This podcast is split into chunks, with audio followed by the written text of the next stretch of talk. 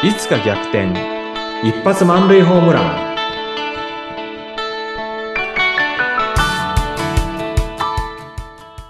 皆さんこんにちは。合同会社東君成事務所代表社員の東君成です。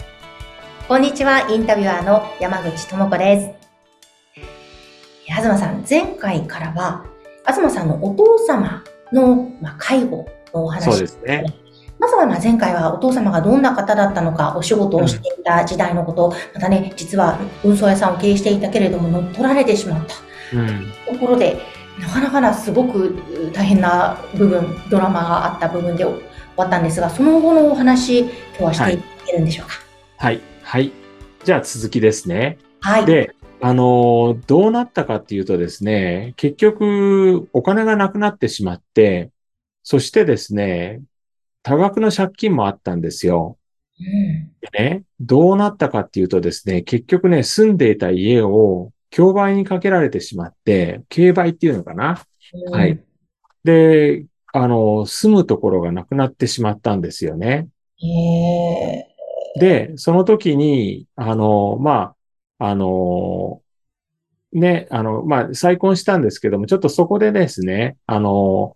その時の奥さんともうまくいかなくなって、で、別居離婚っていうことになって、父はね、一人になってしまったんです。はい。で、本当にどうしようかっていう時に、高校時代の、友達がですね、救いの手を伸ばしてくれて、父は、その方のね、もう使ってない家にお世話になることになったんですね。それは多分ね、60、何歳だろうな、60代後半だったんじゃないかなっていうふうに思うんですけれどもね。はい。それで、福岡の田舎の、本当にね、かなり古い家、雨漏りもするような家に、父は落ち着いて、で、しばらく一人暮らしして、時々電話してね、孫の成長が何よりの楽しみっていうような、そんな毎日だったんですよ。あと、体力もあったんで、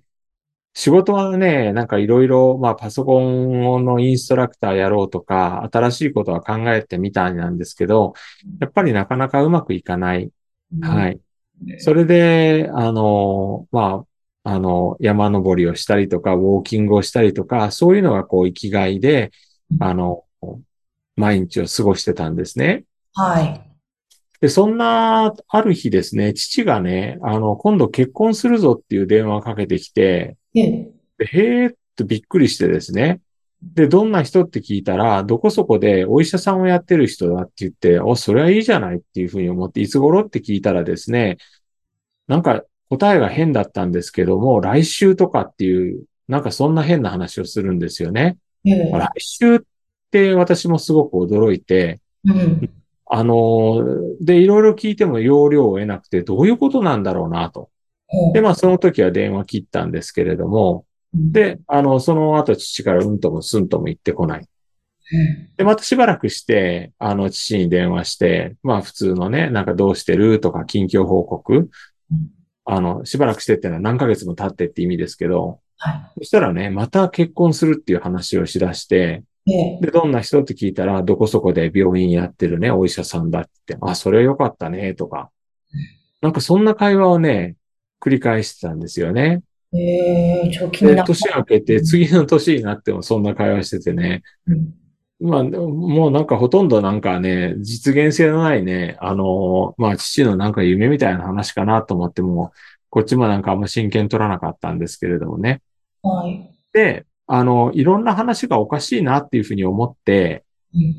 私もちょっとね、だいぶその頃のことの記憶が薄れてきたんですけれども、一度ちょっと福岡に行ってみたんですよね、父が暮らしてる。そしたらですね、いろんな意味で様子がおかしくて、これはね、もしかしたら認知症ってやつなのかなっていうふうに思い始めたんですよね。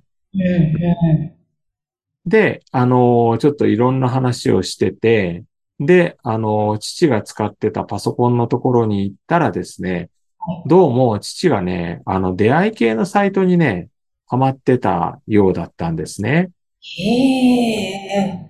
で、その出会い系のサイトっていうのは月額料金っていうのは、まあ1万円もしない8000円ぐらいのね、そんな大した料金じゃないんですけども、女性とはね、絶対に会えないような仕組みで、まあわかんないですけどね。父はその女性と会った形跡っていうのはなかったんで、うん、なんかそのメールっていうかメッセージのやり取りでずっとこう期待を持たせられて、で、月額料金をどんどん取られていくっていうような、そういうやつみたいでね。うん、で、ネットで調べたら、やっぱりね、高齢者をターゲットにして、そんなに大きなお金じゃないサービスで月額をこう、取っていくっていう、そういうなんか、出会い系のサイトだったみたいなんですよ。わー、怖いですね。うん。出会い系って言いながら全然出会えないんですよね。出会えない。うん、出会えないんですよ。うわー。うん。そういうのがあるんですね。まあそういうので、女医さんと結婚するんだとか、例えばそういう話があるんですね。そう。その後は、どうされたんですか、お父様。それでね、まあその後も、まあちょっと出会い系ね、これ、まあもしかしたらね、そんなに実害は、父もね、ある意味、月額8000円で女性に、会ったりとかせずにね、まあ、父からすると会いたかったんでしょうけれども、まあ、会うこともなくね、まあ、それ、ある意味夢を見てるようなところもあって、その楽しみをね、奪うのもどうかなと思ったんで、実害もそんなにない、まあ、ないっていうこともないけど、8000円、月額8000円程度だったんで、まあ、それで父がね、毎日それなりに、まあ、楽しく過ごせるんだったらいいのかなと思って、で、まあ、その時は、もう父、息子としてなんかそう介入しようとかっていうのはもう思わなかったんですね。ところがね、その父に、家を貸してた高校の同級生がですね、そろそろ家を建て直すから、退去してほしいというふうに父に言ったんですね。で、私もそれを聞いて、で、まあ、父も分かったし、私も分かりましたと。じゃあお父さんちょっと引っ越しの場所を探さなきゃねっていうことで父は分かったと。で、またそこから1ヶ月2ヶ月して父に電話してですね。で、したらまた相変わらず結婚するって言うんですけど、分かった。で、それよりも、引っ越しの話って進んでるって言ったらね、結婚してどこそこに行くっていうふうに言って、分かったって、まあそれ父にね、委ねたんですけども、その話が全然進まないんで、家主の人もやっぱりいい加減ちょっと痺れを切らしてきたわけですよ。はい。で、これ以上ちょっと引き伸ばせないなと思って、もう一度、私がですね、福岡に行って、それで、もう、いろんな段取りをつけてね、で、まあ、神奈川に住んでたので、もう神奈川の方に父を引き取るっていうことで、まあ、妻を、了解を得てね、話を進めることにしたんですね。はい。で、引っ越しがとにかく全然進んでないんで、もうこちらの方で日を決めて、で、まあ、妻、それから長男も、動員してですね、引っ越しをやることにして、まあ、最初にね、ちょっと私仕事があってなかなか行けなくて、妻にちょっと頭下げて、妻と長男が行ってくれてね、で、父のいろんなもの、まずいるもの、いらないもの分けて、で、引っ越しっていうところを進めて、で、最終的に、まあ、運び出すところで私も合流して、父を福岡から神奈川に連れてきた。で、そこでやっぱりかなり、認知症進んでるんだなっていうのが分かったってとこですね。そうだった。なかなか激変のその数年間。わけですね。はい。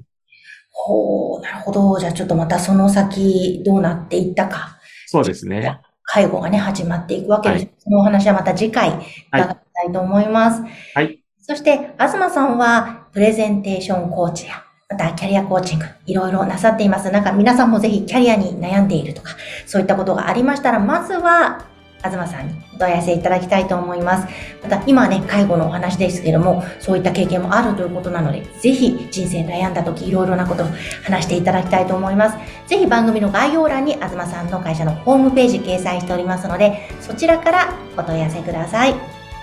東さん、今週もありがとうございました。ありがとうございました。